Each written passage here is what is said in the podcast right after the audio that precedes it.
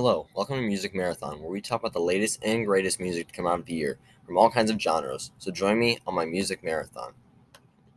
Today, we are talking about the song Monsters by pop punk band All Time Low, featuring rapper blackbear. It is a mostly rock song, though.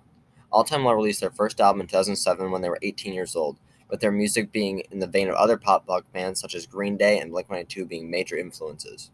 The song was released as a single and was supposed to get a video, but unfortunately, due to COVID 19, the shoot was canceled. The song is the number one alternative song of the year and is the first number one song for the band. I personally love this song, and it's probably my favorite off their most recent album. What I personally like about this song is pretty much everything, but the lyrics and vocals are it. I love the lyrics and vocals, and it's also very catchy. Lyrically, the song sees the singer Alex Gaskarth repeatedly going back to someone who is bad for them, and instead of blaming the person in question, he sings lines of self doubt. Those were my thoughts of, as well as a breakdown of the song Monsters featuring blackbear. And stay for the next episode where I talk about the song Body Bag by Machine Gun Kelly featuring YUNGBLUD and Bert McCracken of The Used.